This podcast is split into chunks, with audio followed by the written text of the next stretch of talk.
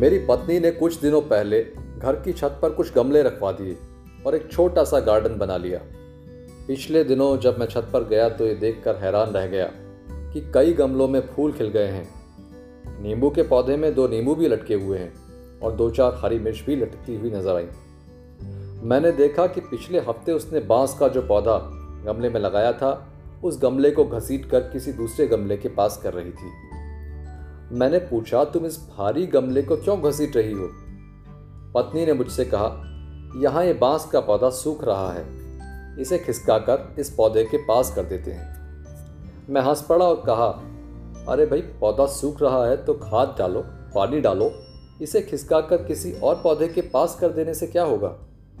पत्नी ने मुस्कुराते हुए कहा यह पौधा यहाँ अकेला है, इसलिए मुरझा रहा है। इसे इस पौधे के पास कर देंगे तो ये फिर लहला उठेगा।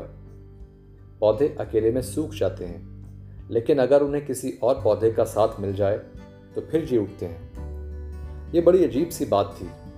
एक एक करके कई तस्वीरें आँखों के सामने बनती चली गई। माँ की मौत के बाद पिताजी कैसे ही एक दिन, एक रात में बहुत बूढ़े हो गए थे।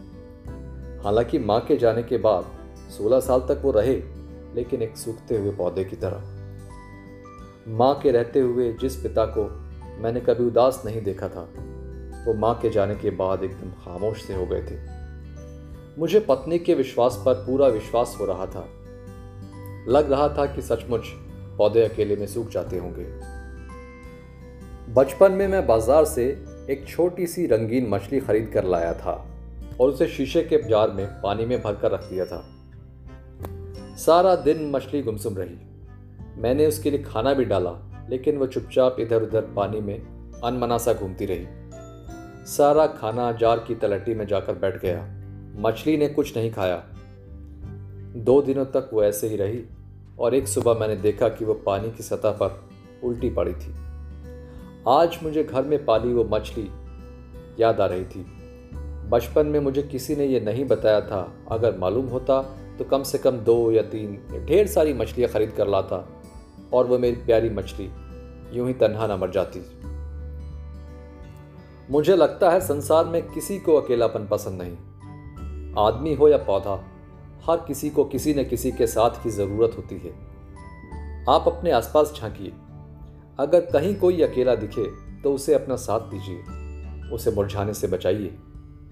अगर आप अकेले हों तो आप भी किसी का साथ लीजिए। आप खुद को भी मुरझाने से रोकिए। अकेलापन संसार में सबसे बड़ी सज़ा है। गमले के पौधे को तो एक हाथ से खींचकर एक दूसरे पौधे के पास किया जा सकता है। लेकिन आदमी को करीब लाने के लिए ज़रूरत होती है रिश्तों को समझने की, सहेजने की और उन्हें समेटने की। अगर मन के किसी कोने में आपको लगे कि ज़िंदगी का रस सूख रहा है, जीवन मुरझा रहा है तो उस पर रिश्तों के प्यार का रस डालिए। खुश रहिए और मुस्कुराइए। कोई यूँ ही किसी और की गलती से आपसे दूर हो गया हो तो उसे अपने करीब लाने की कोशिश कीजिए। और हो जाइए हरा भरा